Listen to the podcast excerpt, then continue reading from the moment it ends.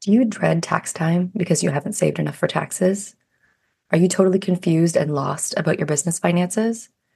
Do you worry that you'll never be able to retire or save for your kids' college education? If you bury your head in the sand because you think you'll never be a money person, I want to let you in on a huge secret. All you need to manage your private practice finances are a simple series of skills that you can learn. After all, you already did the hard work of graduating from college, becoming a therapist, and starting your private practice. Hi, I'm Lindsay Bonham. I'm a therapist turned money coach and the creator of Money Skills for Therapists. I've helped hundreds of therapists just like you develop peace of mind about their money. I invite you to watch my free masterclass where I teach my four step framework to get your business finances totally in order. In the masterclass, I cover the three biggest mistakes that therapists make that keep them from getting clarity on their private practice finances, the secret that most accountants don't want you to know, and why working with your mindset and emotions is essential to changing your patterns with money. This masterclass is for therapists and health practitioners who are running or about to start a private practice. It is the first step in learning about my signature course, Money Skills for Therapists. Register today with the link in the show notes to take the first step to go from money confusion, anxiety, and shame to feeling clear and empowered about your money. I look forward to supporting you. So, thinking about this plan, if you were doing this, what would you know about yourself? That I was taking care of myself, taking care of my business, and not relying on a credit card or something else to help me out, which is amazing that I was doing this all and moving money around and taking uh, control over a situation that sometimes feels out of control. Welcome to the Money Skills for Therapists podcast, where we answer this question how can therapists and health practitioners go from money shame and confusion to feeling calm and confident about their finances and get money really working for them in both their private practice and their lives? I'm your host, Lindsay Bonham, therapist turned money coach and creator of the course Money Skills for Therapists. Hello, and welcome back to the podcast. So, today's podcast episode is with Donna Peters. Donna is a graduate of Money Skills for Therapists, and this is one of our coaching sessions. So, Donna went back to school after her youngest started school himself and finished her her undergrad which she had not done before. At the time she was also volunteering at a domestic violence clinic and one of the women there said to her this is obviously your calling. You need to go into social work. So she went on to do her masters in social work and as she put it she's enjoyed every minute and has never looked back.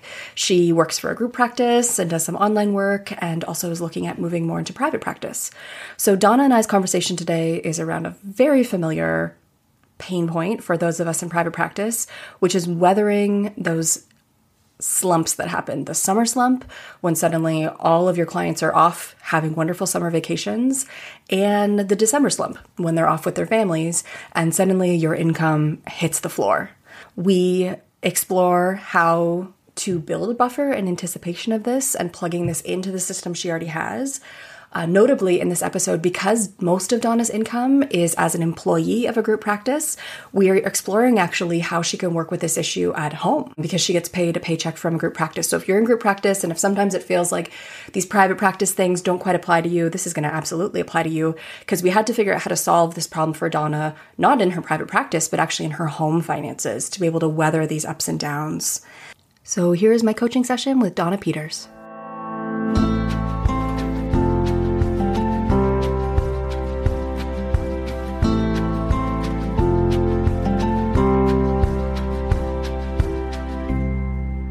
All right, Donna, welcome. Thank you for coming today. Thank you. Thanks for having me. So, Donna, you came on today that the question that you submitted um, is about basically weathering the summer slump, like that summer income drop. Can you tell me more about what's going on with that? I have always noticed that July and August, the first weeks of August, really, there's a huge drop in clients coming in. And of course, when school starts, you get a huge influx of clients coming back. But it seems like this year there was a huge drop. And that was probably because everybody was like, yay, we're free, we can go. But I was not expecting that big of a drop where I really had to dip into my savings account to cover things. And yes. I was, that's very scary when you start Mm. having to do that kind of stuff and it's like well how do i cushion myself for these type of situations especially since i know another one's coming up in december yeah, there are these like natural ups and downs in the Mhm. season. And as you say, it's COVID and everybody's going outside and having fun for the first time in a long Right. time. in a long Um, time but when you have a really good steady income Yeah. where you see all these different clients and all of a sudden they're like i am going on vacation i will see you in whenever Mhm. and you don't know if they are going to come back or not because now they have all this freedom and they're like using their coping skills that they've been used to in the past Right. Yeah. they're building those up again so they might not be coming back Mhm. and so it's like oh okay where are all the, where am i going to find all these new clients how am i going to reinvest in all this Yes. So my, my brain is kind of going two directions. So you tell me which one would be more helpful first. One is of like the policy side of it, of how your practice is, is set up and mm-hmm. questions for you there. Or we can think about creating a financial buffer. Which one would be more helpful for you? probably the financial buffer because i think there's still some covid laws still in place Okay. where they they don't have to pay cancellation fees i think those are still in place Because these are insurance based clients. yes Okay, Okay. Okay. so let's talk about the financial buffer side of it. So during the year, how are you managing your money? What is that looking like right now? How do you manage the money in your business? what i do is i take 30% because i have a group practice that i'm still part of Yes. Okay. and then i still have a telehealth which i'm almost i am so proud of myself that i've whittled down to very few clients so i'm not overworking Good. have that burnout anymore. And what I do with that money is I automatically take 40% because I want to have a little bit more cushion for taxes after the end of the year Yes. because 30% is a great amount, but 40 will give me a little bit extra. And I know I'm not touching that money whatsoever Okay, because that's great. not my money. Yes. Right. Okay. So that 30% you mentioned in group practice, is that what you're paying to the group practice? Is that what you mean? Or that's what you're setting aside for taxes from your group? That's what I'm setting aside for taxes. Okay, great. the tele I always call that one the telemedicine, the telemedicine part of the job. Yeah. I just set that aside for my just in case emergency money. I really because there's not that much money coming in lately because Okay. of me scaling back. So from your group practice income, then you're sending 30% to taxes. From your telemedicine, you're basically using that as kind of like a little emergency fund. No, telemedicine, I'm taking 30% off and then using the rest for set aside for just in case money. Okay. The rest, the But, remaining yeah. 70% is just in case money. Right. Because uh, the group practice is a W 2 company. So I don't have to worry about taxes whatsoever. Okay. Okay. I see. Right. So with the group practice, then you are kind of being paid as an employee. Mhm. So you're not necessarily able to kind of manage how much you get paid. You get paid whatever you've kind of earned in that period of Right. I time. get a percentage of what I earn. Okay.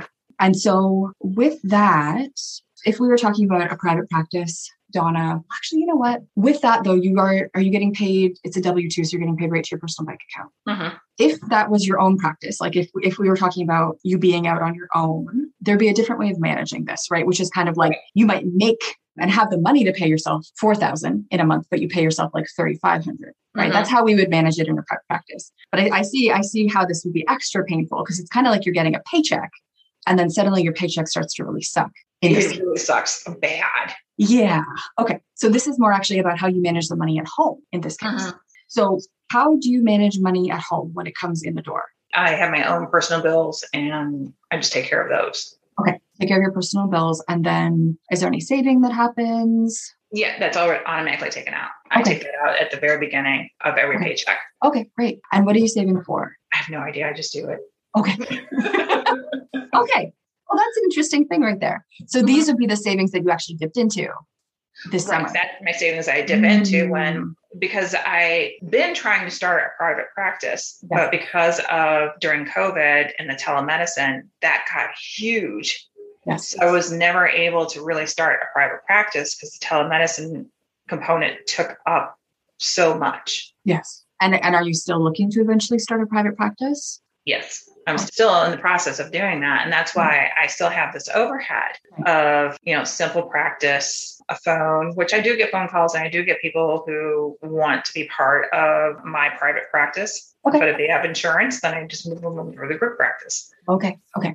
So coming back to this piece about how do you manage these ups and downs, Mm-hmm. I am hearing that you already have a saving system at home, but it's saving for savings. It's savings for savings. Mm-hmm. Is that rainy day savings account that, like, oh, I have extra money, I can use it for here? Right. Okay. So I'm curious is the summer a rainy day? It feels like a rainy day because you just, it really does because you yeah. don't have the normal, like, like a normal amount of money that you're used to coming in and all of a yes. sudden it's cut in half you're like whoa mm-hmm. yeah because what i would suggest Donna, is like because you are getting paid a paycheck and there's this w2 situation you are going to have to manage that money at home but the way to manage it would be to kind of squirrel away a little bit of those high times so mm-hmm. when the mm-hmm. low times come you're like i planned for this here's my right. summer you know my summer slump fund right? Right. It still is like I don't want to touch my savings. Yes. Okay. so tell me, tell me about that. Tell me about not wanting to touch your savings. Because it's like that nest egg that it's like, no, I don't want to spend use that money. Mm-hmm. Because I don't, it's kind of like, you know, that that plate that you put in your cabinet and say that I'm going to use that for a special occasion. Special occasion, yes, yes. It's at my special occasion plate. But I use mm-hmm. my special occasion plate all the time. Right. But, but my money is a totally different story.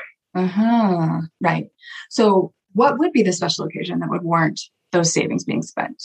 I guess if I if I could not pay, I couldn't pay for something like okay. my rent or something like that. Okay, so it's like emergency money, mm-hmm. right? But the summer, the summer's not necessarily an emergency because you see it coming, right? So I wonder, Donna, like what would it be like if every time you got paid, you squirreled away some money planning for the summer? Good. I see what you're saying. That it's just seeing it differently. Like this is not really an emergency. This is just this mm-hmm. is just part of the game. Mm-hmm. It's like you know, um, mm-hmm. and it sounds like based on the fact that you're in insurance, like having a robust cancellation policy, which can help to offset this in private pay, isn't possible right now. Potentially, that's something to mm-hmm. still look at. So you know that naturally there's going to be this decline, and especially July, kind of mm-hmm. like a like a six week decline, like July and two two weeks of August. That's it. And I yeah. will tell you, this happens like across the board in so many types of businesses, except for right. like people who sell like I don't know, like beach inflatables. They're doing great. the inside people, this is normal. So, yeah, so if you did expect this, and if this was just a normal neutral event, a normal low in the year, what would it look like? How would you be saving for it? By probably putting a little bit extra in closer it got to the summertime. Okay. So that I would know that, like, if I was doing it in in the springtime, like, okay, you need to put a little bit extra because summer's coming up, but we don't know what that summer is going to look like. If it's mm-hmm. going to be a really hot summer, then people are going to be out. Yes. So, based on your experience, how much does it tend to drop in the summer? I wasn't expecting it to drop this much. I think yeah. that's what kind of threw me. Okay. Because this was, did you say like a 50% drop? I almost want to say 60 to 70% drop. Okay. Huge drop. It was a huge right. drop. Okay. So, being concrete about it, how much money would you have needed to have to kind of just cover you through these six weeks? Probably uh, to feel comfortable about 2000 Okay. So it would be having $2,000 saved. Mm-hmm. Okay. And so those $2,000, like I'm hearing there would be this one plan could be you save for it kind of as it's coming, like like in the mm-hmm. spring, do you mean winter well, and spring? Adding a little bit more in the spring just to make it a little bit bigger or make the pot mm-hmm. a little bit bigger. Yeah. I mean, another way you could look at it, Donna, is kind of with your paychecks. What is the paycheck amount that's like, that's enough and that covers for my home and that gives me that extra? And there's kind of extra on top of it and mm-hmm. putting away that extra, right? So if you know that you need $2,500 a month to cover your bills and be comfy, mm-hmm. and you get a paycheck for 2,900, you automatically put that 400 into your summer fund. That makes sense. I never thought of it like that. Because then rather than potentially having to like squeak away those savings on a on a tougher month, you kind of like you're taking the fat off the top. Yeah, that makes more sense. How yeah. would that feel for you? Do you think emotionally if you did that? I think I'd feel much better about it emotionally. It's still, it's like I hate using my savings account. I think I was just taught mm-hmm. don't touch your savings. Whatever you do, don't touch your mm-hmm. savings. That right. savings is supposed to be there. Okay. Okay. So what if this wasn't a savings account? And just a checking account? Or it's a savings account that holds your summer fund. Yeah. Then I would probably use that only in the summer then. Because mm-hmm. what I'm hearing is there's a specific story about savings. Can you tell me a little bit more about that story about savings? It was just like 20, I can't believe this, 27 years ago mm-hmm. when I got married, my husband and I really sat down and talked about what we wanted to do with our money. And one of them was because my family was not very good with money and his was, was Yes. what we're going to do this with our savings and savings is not to be touched. Okay. And so I've always had that. And ever since I had a job where I was like, I always had this savings account. And I would, if I needed the money, then like, this is an emergency. I need to pay this bill. Then I would Mhm. put it in there. But as soon as I had enough money, I'd put it back right back in. And is there like a certain number you try to keep your savings at, or is it just whatever it's at? whatever it's at. As long as, well, I should take that back. As long as it's not under like a certain amount, a certain amount makes me kind of go, go oh God. So there's a minimum you want to see. Mhm. Can you Right. tell me what that number is that you want to see? the, the minimum amount or Yeah. the, the minimum Minimum. amount is like $500 where I'm like, oh, this hurts. Yep. Okay. So you always want to see it above 500. Mhm. And then if you take money out, you put the money back in. I always put the money back in. Okay. Okay. So I'm hearing that that's that's kind of a, a rule that you and your husband established. Mhm. I'm wondering, is there any cost to that rule? Emotionally for myself, because I'll beat Mhm. myself up if I take it out or if it gets Right. low. I will Right. beat myself up like nobody's business. Okay, right. Because what does it mean about you if you took money from it? I think it means that I've wasted away money. You're wasting money. Right. Mhm. So with this, Donna, like what I'm wondering is it seems like it's a bit of a bind, right? It's like you have this mechanism and you are saving and you do save, but then you're not allowed to touch or use it. And if you do have to use it, then it's like it's a failure. You're wasting the money. Right. How else could you possibly think about savings? that it's there for very specific reasons. Mhm. Yeah. You know, like if I wanted to buy a pair of shoes or some, uh, something fancy and I put it aside just for that, and I would save Mhm. just for that. Right. So like earmarking it for specific things. Mm-hmm. And what would it be like, do you think, to save money for like a pair of shoes? And then when you have that money, be able to buy the pair of shoes? What would that be like emotionally? I'd be fine with that. Yeah. It's just as long as it doesn't go down a certain amount, then I'm, I'm okay. Right. Okay. So there's still that minimum.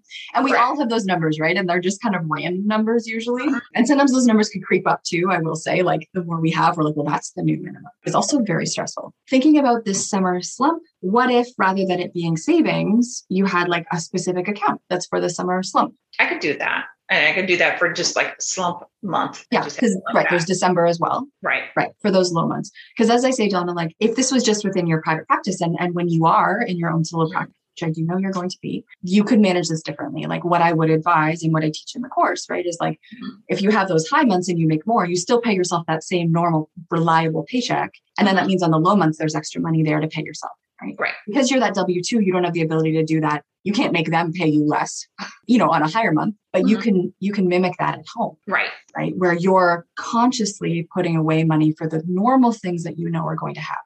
hmm And thinking about it practically, how would you do that? Would you have a separate bank account? Would you just keep track of it on a post-it note somewhere? How would you know that money is for your slump months? I would definitely would open a different account and just automatically just put it in there. Okay. It's just easier for me to transfer it that way. Yes. Okay. And I'm hearing $2,000 for the summer. hmm And then what about for December? How much would you need in there for December? Probably not as much. Hopefully not as much. Yes. Because it's like a quiet, like couple weeks It's a quiet, rather yeah, than six weeks. right. And plus, I would be taking time off at that Yes. time too. True. Yes. And so maybe for December, something like $700 or something. Probably something like that. hmm So that means over the course of the year, you would be putting like $2,700 into this account and taking it out when you need it. Right. So thinking about this plan, if you were doing this, what would you know about yourself? That I was taking care of myself, taking care of my business, and not relying on a credit card or something else to help me out, which is amazing that I was doing this all and moving money around and taking uh, control over a situation that sometimes feels out of control. Mm-hmm. Right. So this would be you proactively taking care of this situation hmm And taking control over it. and taking control. Yeah. Yeah. Is there anything about this that could be tricky or that you anticipate might not work? No, I don't think so. I think it's just it's always being in the mindset of I'm going to work on my money time and getting that money time in and Yes. looking at all your all your cookies. I like to call them my little cookies. Looking at all my cookies and moving my cookies in cookie jars. So cute. So as long as I can move, like I have this cookie, I can move this cookie over here and make, Yes. you know, and I can do that. Right. Okay. And so you'll have a, a slump cookie jar. Yep. And then when you need it, you take the cookies out of it. I can take my cookies. Okay. So coming to the end of our time together, what are you taking away? That I actually do have more control over this than I actually really thought. Mm. It's so anxiety based feelings when Yeah. it comes to all of this stuff because you're like, I'm doing it wrong. I know I'm doing it wrong. And you're just having somebody else say, well, think about it differently.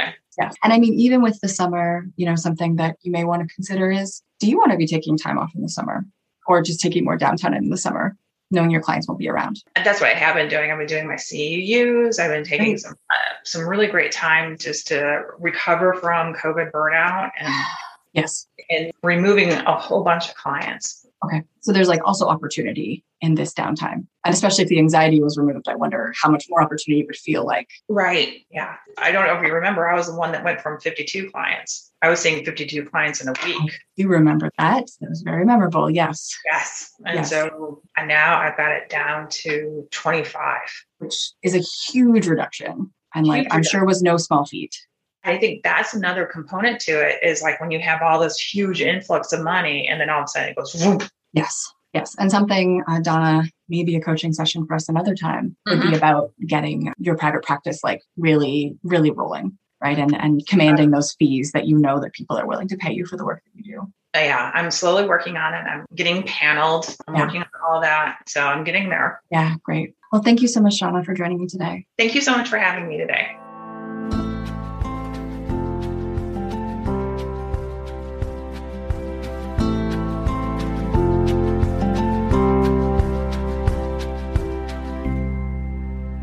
Something that really sticks out to me in my session with Donna is just how powerful the names or categories that we can put on money can be.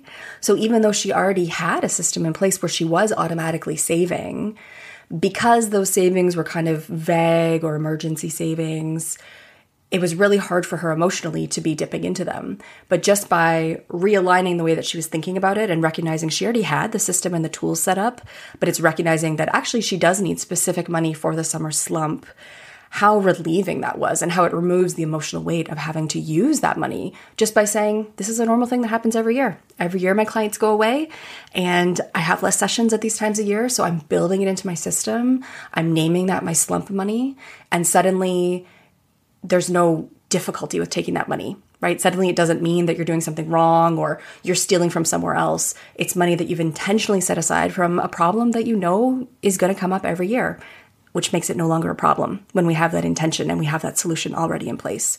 Sometimes it's those little tweaks that we can make and also noticing our intention around it, noticing we're already doing so many things around money that can really shift how we feel about our money and how we feel about ourselves in relation to money by taking that time to be with what we're already doing and tweak and tune up the things that we're already doing to suit our needs. If you want to hear more from me, you can check me out on Instagram at Money Nuts and Bolts. We share free, practical, and emotion focused money content on there all the time. And if you're enjoying the podcast, I know I always say this, but it's because I mean it. I would love it if you would take a couple minutes to review it on Apple Podcasts. That is the best way for people to find the podcast. Thanks so much for listening today.